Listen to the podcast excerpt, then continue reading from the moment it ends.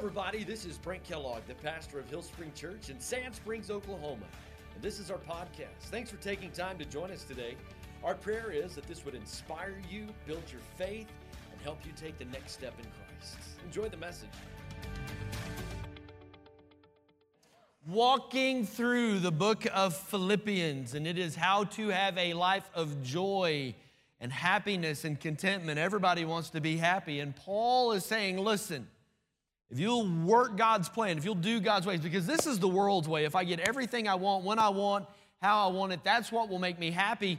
And Paul is writing to the Christians in the southern Greek city of Philippi saying, listen, there's a different formula. It's not one that human nature tells you, there's a different formula of how you can have a life of joy. It's having a Christ centered, spirit empowered life of joy. And that's what this book really is all about. And so, as we're kind of in first gear, four wheel drive, I think this is week six, and we're just really scratching the surface of chapter two.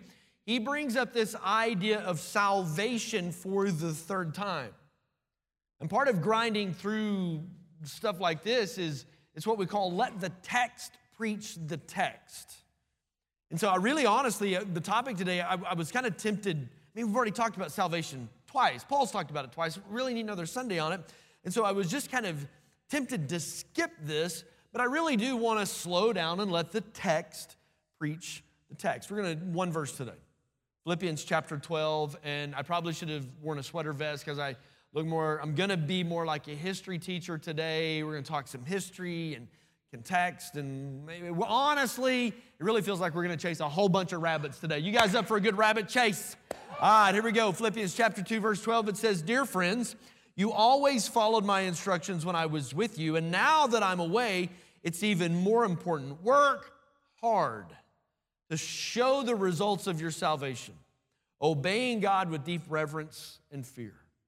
As we discovered a couple of weeks ago, that salvation really is the starting point for my spiritual journey with Jesus. It's the starting point of my relationship and my walk with God. Philippians chapter 1, if I could back up just a little bit, chapter 1, verse 6.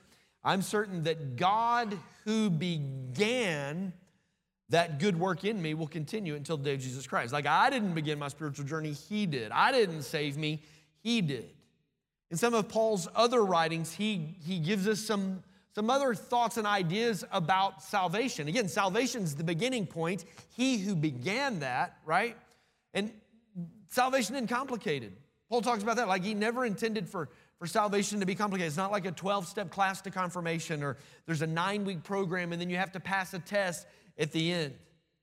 In another letter he would write to some Christians that lived in the city of Rome, he simplified salvation, like how you get saved. He said, Listen, if you confess with your mouth that Jesus is your Lord, if you publicly declare that, that I give my life and I follow Christ, and he says, if you'll believe, like have the faith in your heart to believe that he was the Son of God and was supernaturally resurrected, God raised him from the dead, then you will be saved. So if I'll just publicly declare Jesus my Lord, believe with the faith in my heart, God raised him from the dead, then I'll be saved. Not complicated. And it's free. Paul goes on to another letter. He's writing to Christians in the city of Ephesus. He talks about just how free salvation is. You can't earn it, you can't work hard enough. Ephesians 2 8. God saved me by his grace, grace when you believed. We're going to hit that when you believe two or three times today. You can't take credit for this. It was a gift. Gifts are free. If it's not free, it's not a gift. so here's what Paul wants you to know about salvation. Number one, I didn't do it, he began it, God. It's not complicated. There's no test, there's no nine weeks, and then you have to pass the quiz, and it's free. I can't earn it. Salvation is my starting point, and that part is easy. It's following Christ that's a whole different story. Jesus, in his own words, Matthew 16, would say, If anyone wants to follow me, let him deny himself, take up his cross, and follow me. Denying myself, that, that's, that, that's not easy. It's not any fun either. You know what I'm saying? Crosses, crosses aren't easy. So in Philippians chapter 2, 12, Paul brings up this idea of salvation for a third time. Dear friends, you've always followed my instructions when I'm with you, and now that I am away, it's even more important. Work hard to show the proof, show the results of your salvation, obeying God with deep reverence and fear. I love the way the New Living translates this verse. It really, I think, catches the essence of what Paul is trying to say to the Christians in Philippi that salvation is the beginning? And because you're saved, the Spirit of the living God is living in you. And out of that salvation, work hard to love God, love people. Out of that salvation, man, work and let that inspire you towards love and good deeds. But uh, it's kind of interesting this, this chunk as I was reading through Philippians, and I read out of the New Living Translation. I'm going to explain all that.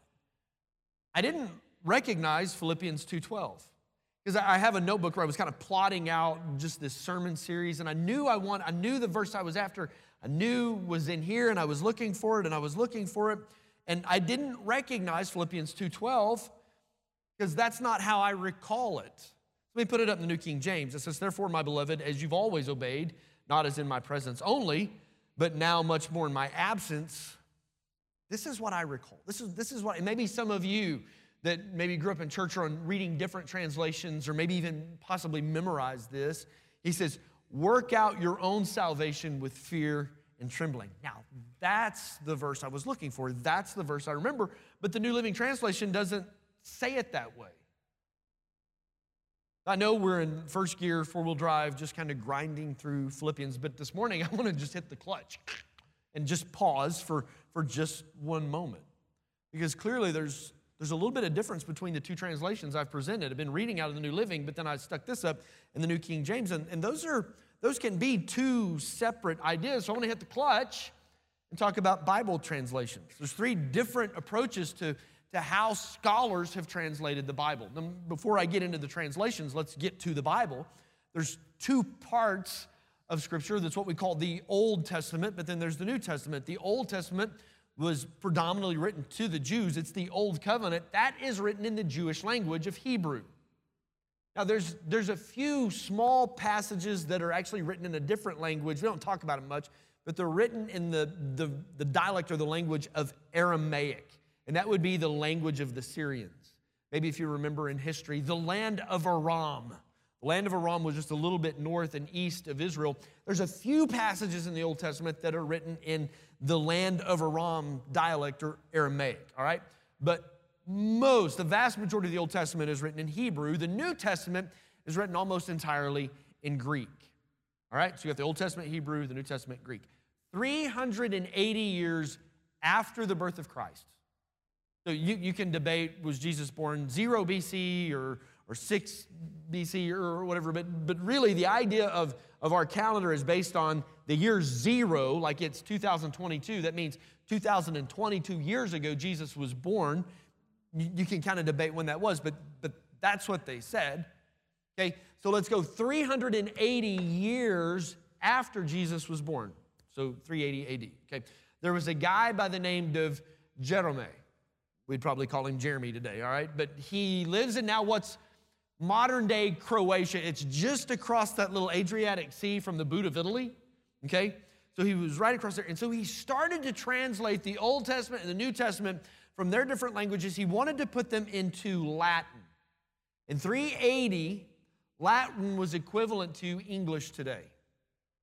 English is just, it, it, I'm not saying more people speak English, it's just probably more well received around the globe. You can go to almost any country and find someone who speaks English, primarily because the English speaking language drive the world economy. And don't want to get into politics or whatever, but it's just everywhere I've traveled, whether it be to Kenya, Nicaragua, I can always find someone that speaks English.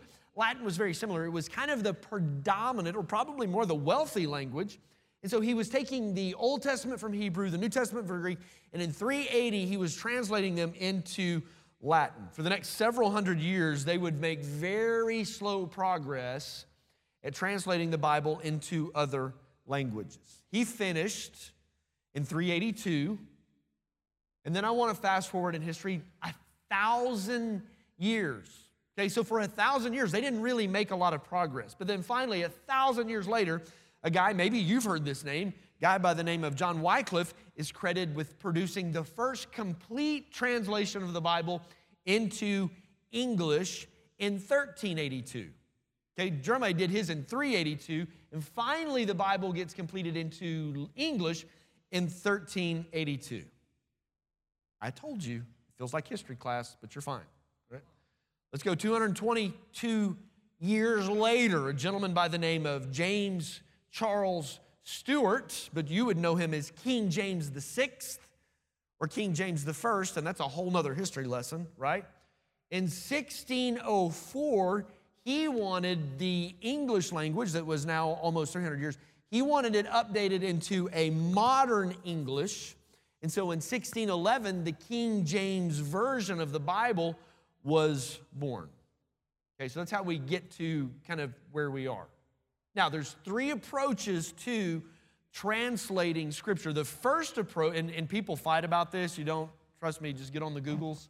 And man, there you can see some feisty fights about that. I just prefer to stay out of all that and focus on seeing people get saved. Amen? All right, so the first form of translation is what we call word for word. So if I go back to the Hebrew and it says the word bird, we translate it to bird. If it says the word thee, we translate it as best we can to thee, or very, or much, or blue. We, we translate. So there's word for word. Now that makes sense, right? Like I, I want to get as close back to the original language as I can. But the problem is we ran into some language barriers and some language issues. I was, gosh, it was probably 14, 15 years ago when I realized the importance of translation. I was in Nicaragua preaching to a tent full of Nicaraguans, and you know, I don't know that they'd ever heard somebody speak English before. And I realized very quickly that what I was talking about didn't translate very well because my translator was going word for word. I'll give you some examples in Scripture. All right, here's some examples of some, some translation issues. In the English language, we have one word for love, right? Mm, there's some variations, but but when it comes to translating from the Bible, in the Greek, there is eight, some say nine Greek words for love. There's only four in Scripture, like agape, which is the unconditional love that God has for us. God has agape love for us. That would be the Greek word agape. We translate it love. Then there's eros, which is where we get the word erotic or romantic or, or, or a sexual love. Okay, so in the Greek, the word would be eros. In English, we just say love, philia which is Philadelphia. It's where they get, it's brotherly love. It's, it's a friendship. Philadelphia is supposedly the city of brotherly love. All right? All right. Then you have Storge, which is kind of like a family bond that a parent would have for their children. A, a family tie is that Storge is the Greek word. We just say dad loves his child. Okay? But there's other Greek words too, like there's a word for how you would love yourself or a love for how you would love somebody you're hosting or hospitality. The Bible doesn't go into those, but there's four Greek words in Scripture for the word love, and we translate it to one word, love. So you see how you can run into some translation issues. Years ago, I think Jerry and I were dating, and I'm just a kind of I love you, man, kind of guy. All right, I'm just that guy. And so, like, I would end most of my phone conversations with somebody like, "Hey, buddy, I love you, man. Love you, bro. Hey, love you." And she looked at me one day. She goes, Well, I guess you just love everybody, don't you? And I'm like, oh. But I got to be honest with you, the conversation I have with my father in law, love you, buddy, that is completely different than the love that I have for Miss Jerry when we cuddle up watching the movie. I love you, baby. Those are two different loves, all right? So, word for word is a great way to translate the Bible, but you're going to run into some language issues. It's not right, it's not wrong, it's just an approach, and it was the first approach, all right? So then, to compensate so we could gain a better understanding, theologians and translators said, okay, let's, let's, let's give a little bit of liberty here. And so they developed the second type of translation, which became thought for thought, or really phrase for phrase, if you will. So, word for word, if, if the word is, is love, or agape, they translate love, or if it's bird, they would translate for bird, or very, translate for very. But but in the thought for thought, like we'll use the same words, but we're going to order them. We might add some to make it more descriptive so that the reader can really understand what's going on here. All right? The NIV, very, very popular translation. It is, it is the most popular of the thought for thought because it, it was the first one to kind of push away from the clunky word for word and go phrase to phrase or, or thought for thought. Okay? I, I grew up reading the NIV. A lot of you maybe did too. It's not right, it's not wrong. Some people appreciate it, some people disagree with it. I totally understand both sides. I'm just not going to fight about it, right? Then in recent history, we've had a third type of translation come about, which is what we would call the paraphrase. Okay? where scholars get together and they wrestle through the context, they wrestle through the ideas, the understanding, the verse or the passage. And they say, okay, this is what the scripture's saying. Let's put it in a way that it's easy for anyone to understand. Let's put it in today's English. So a person who might be a new Christian or someone who may not have a huge education background can pick this up, actually enjoy reading the Bible, there's a thought, and still understand what's going on. They were out to capture the essence of the passage, they were out to catch the concept that's being communicated. This is the idea of this verse. And then write it in a contemporary way where you can understand its meaning. If that makes sense, say yeah. yeah. Okay, so there are some of the paraphrases that are very descriptive. One that's uh, it's kind of popular because it really takes the Bible and, and uh, he wrote it almost like a novel. It's called The Message.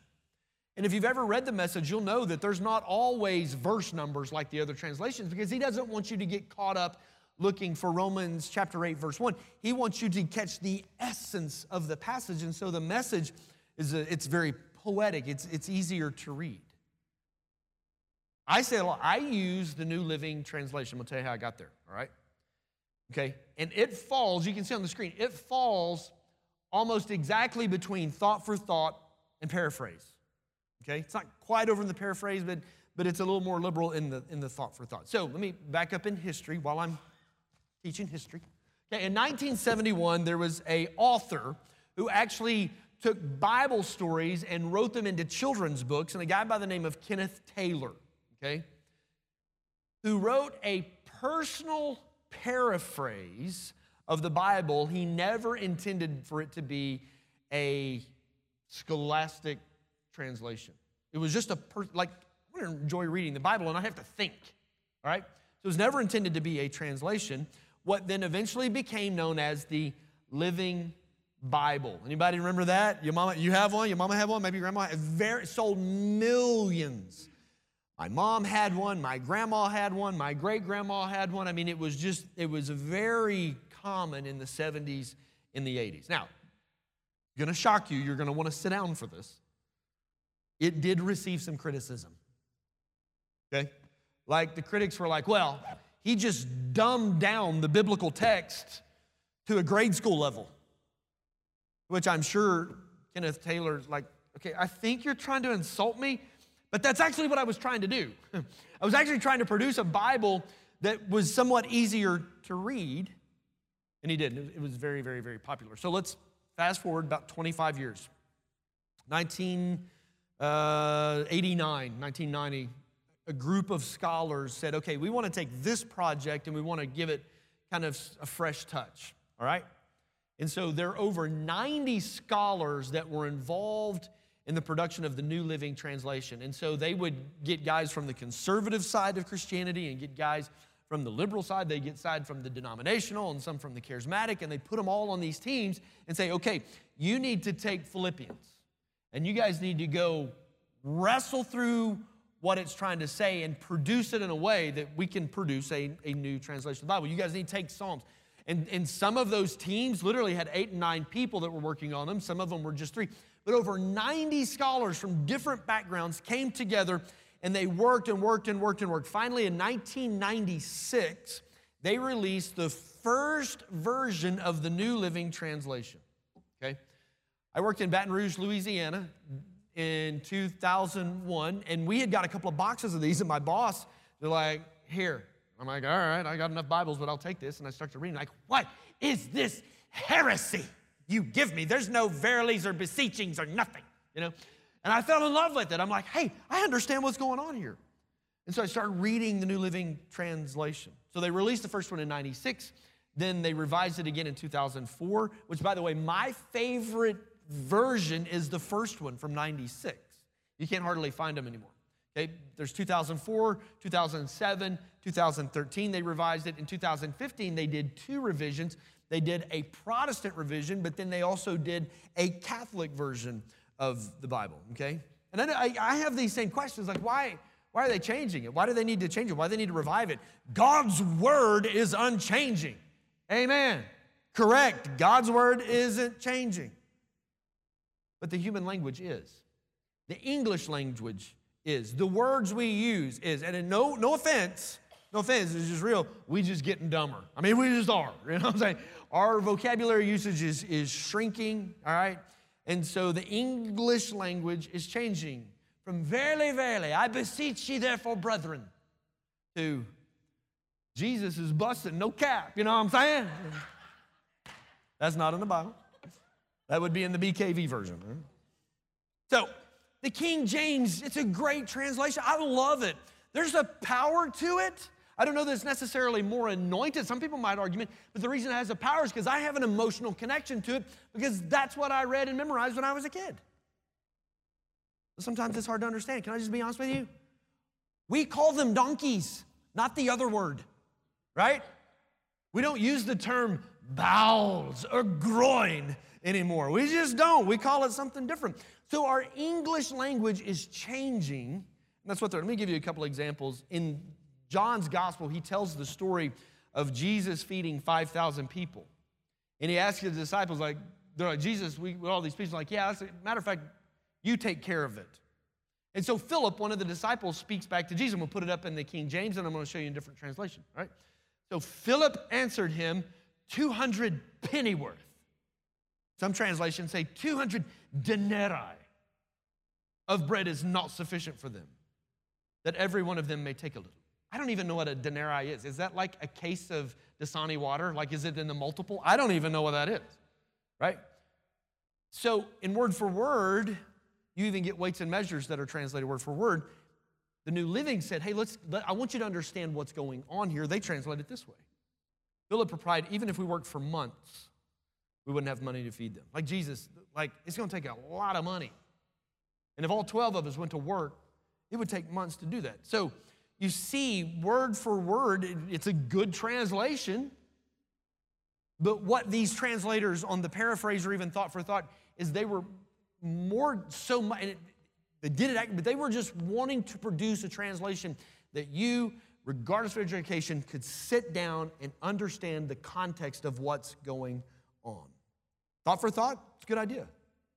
Okay? The intention is not to change the content because God's word is unchanging, but God's word wasn't written in English. King James Version was good enough for Jesus, it's good enough for me, right? All right. Somebody said that one time. I'm like, bless your heart, right? Intention was never to change the content. The intention was to present content in a modern way so today's reader can understand it in their current context, which, by the way, was the exact same thing that King James VI was doing in 1611. And he was highly criticized for it. They would have killed him if he hadn't been the king, right? So you can king, you can do whatever you want. God's word is unchanging, but translators and teachers and theologians are constantly trying to refine and refresh the translation so that whoever the reader is can have a better understanding of what God's relationship is with his people. All right?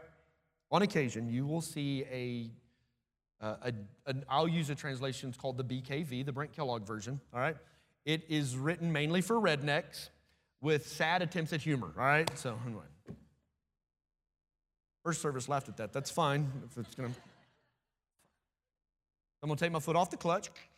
Let's go back to Philippians chapter 2, verse 12, where Paul, for a third time, is talking about salvation. I was looking for the older translations where he says, Work out your salvation with fear and trembling or fear and trepidation.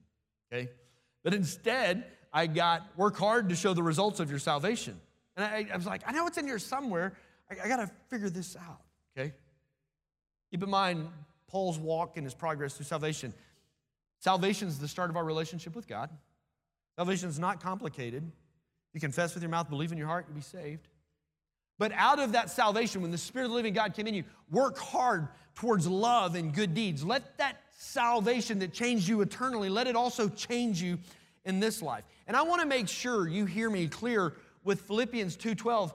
It is saying work out of that place of salvation not work for salvation. Because in Ephesians, it said salvation is a free gift from God.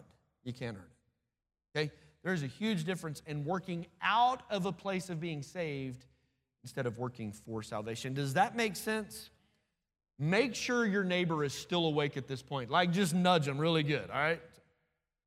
I know the context of this verse, and, and I th- why I think the New Living grabs it really well.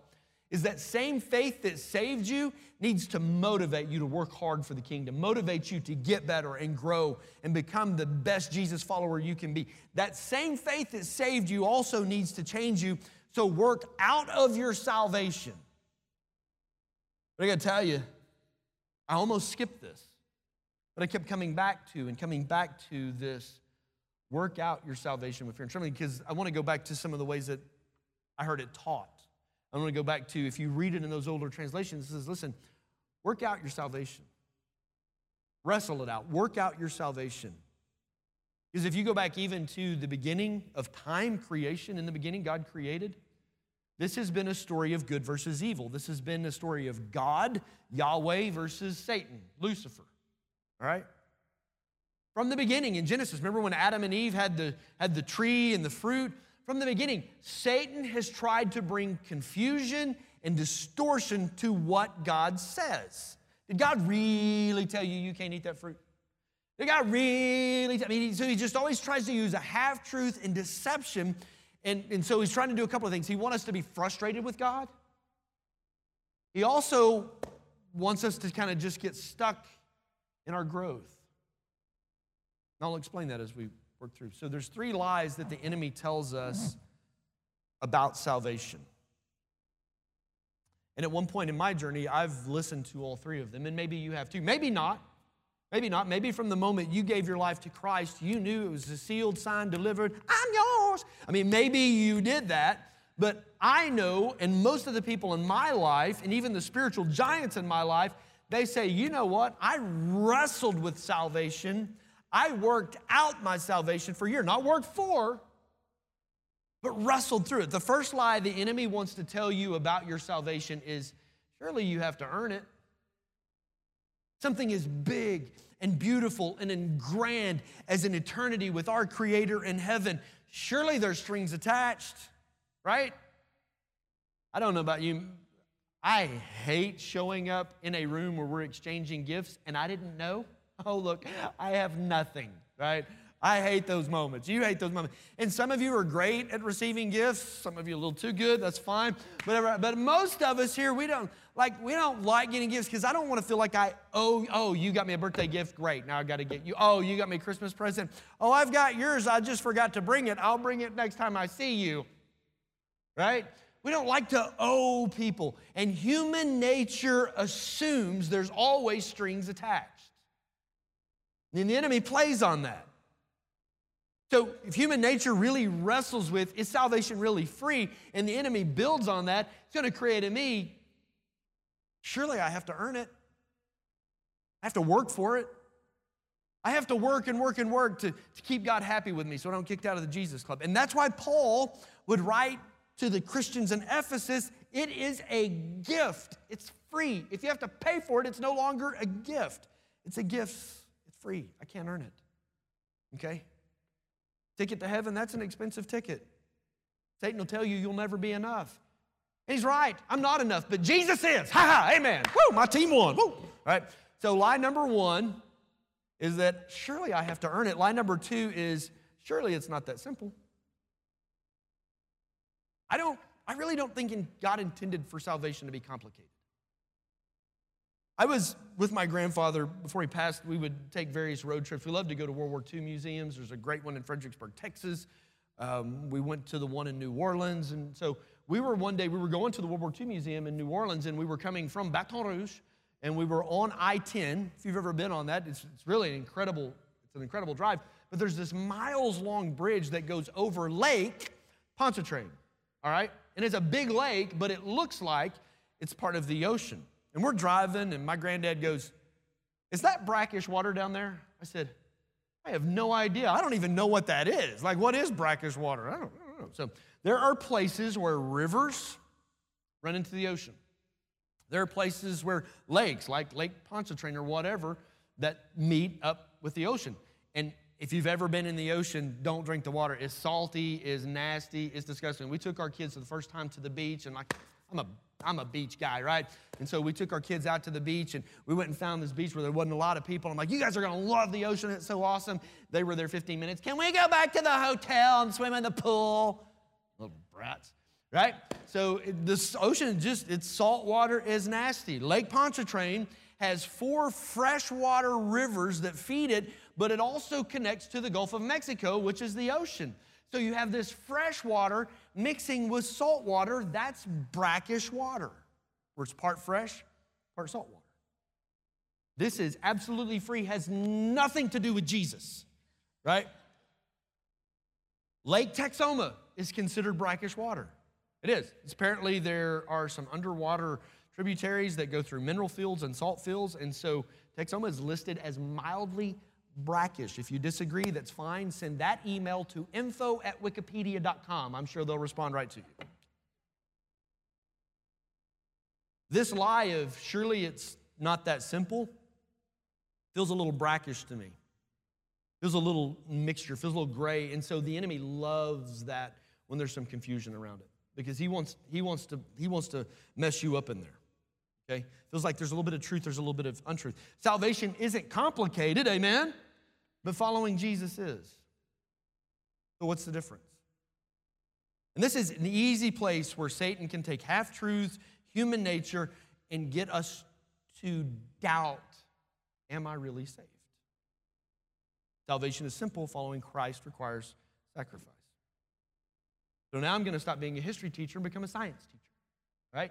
You need to put a check valve in. A check valve is an engineered device where water when it's flowing through it in the correct direction, there's a little lid. Sometimes there's a ball that the water pressure will roll out of the way. And so the water flows through there. Okay, when the water's moving in the right direction, that lid just opens right up and the water just goes right on through.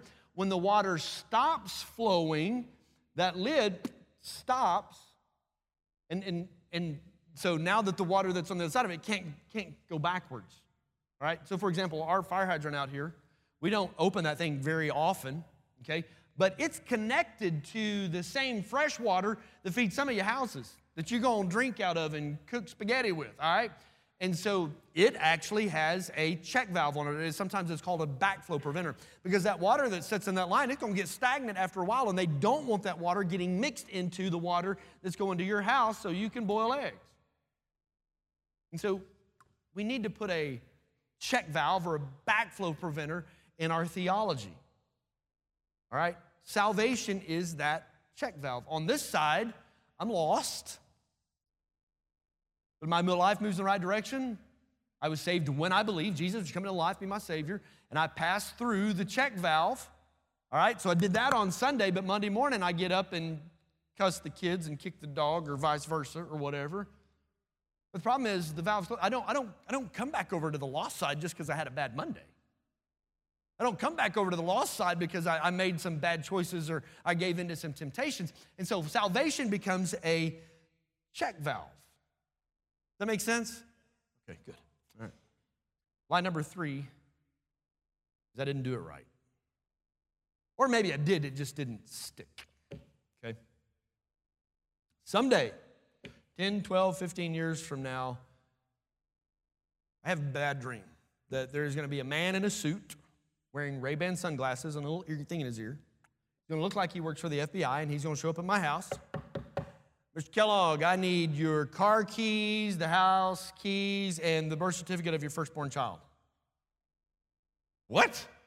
Well, Mr. Kellogg, 2019, you installed some software on your computer and you clicked agree to the terms and conditions. And in that agreement, you agreed to give us your home, your car, and your firstborn child. Apparently, you didn't read that part. Come on, where are my people that just click skip the terms and conditions? You check the box anyway. Amen. Apple owns us. Literally, I shared this story in first service, and somebody sent me a picture that they were reading that, and there was a recipe for how to bake a cake in the terms and conditions. You have no idea what you get, right? Like the FBI dude, he coming looking for you too, right? One of the lies the enemy wants to tell you about your relationship with God is there is something in the fine print that you did not read and you didn't do it right. So, one of my dearest friends, Pastor Sean Weavers, um, I've known Sean since he was two, three years old, little blonde headed.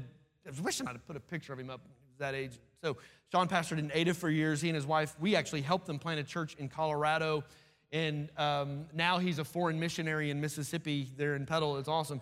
So, when I was a kid, my mom and dad did children's church at Souls Harbor the church where we went to. And it was like Souls Harbor Evangelistic Temple Outreach Center around all the earth. It was one of those names.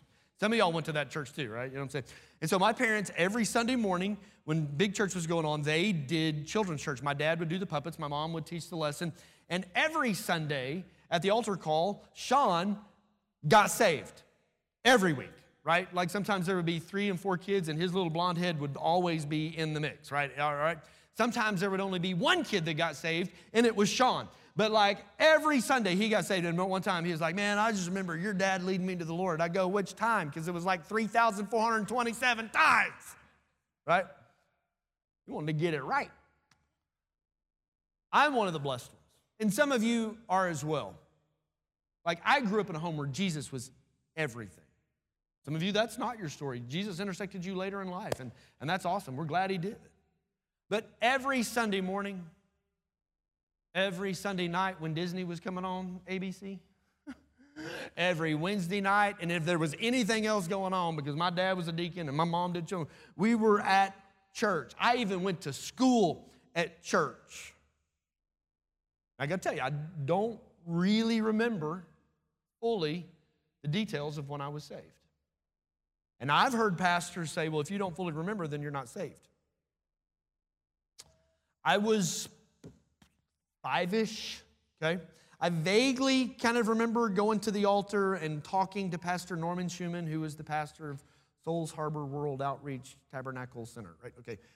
And I vaguely remember that, but I tell you what I do remember clear as day was the day I got baptized. Oh, buddy. Because me and my two best friends, Drew Cornstubble and Keith Mack, the trifecta, we got baptized together. Woo! The world ain't seen nothing like it. But when you get saved at, at five, the devil wants to tell you, you, you didn't do that right. So there's a little bit of Pastor Sean in me that I did it several times, even if it was just on my own. And there are parents that want their kids to wait till they're older. Totally understand that, totally get that. But I also think that a child can understand I want Jesus in my life. Matter of fact, Jesus himself said, anyone who doesn't receive the kingdom of God like a child not going to get in. Several occasions in Scripture, Jesus compelled you and I to have faith like children. So, fast forward a few years, I was 13 years old, and in those days, when I was that age, I spent every summer with my grandparents. And uh, at McGee Valley Baptist Church, they had a revival. Preacher came in, he preached on heaven, preached on hell, preached on, on being saved. And, and I remember going home that night and just laying there in fear and just wrestling with it. What if?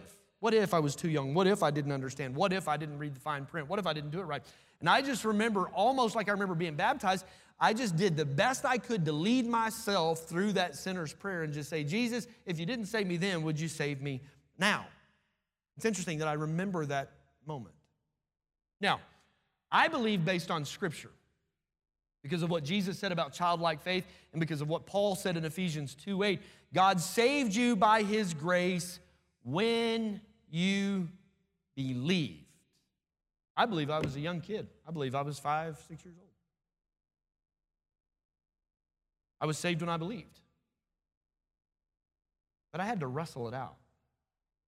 I had to work it out. And I worked for it, but I had to wrestle through that. Paul says to work out your salvation with fear and trembling. Listen, being afraid of hell, that's not a bad thing.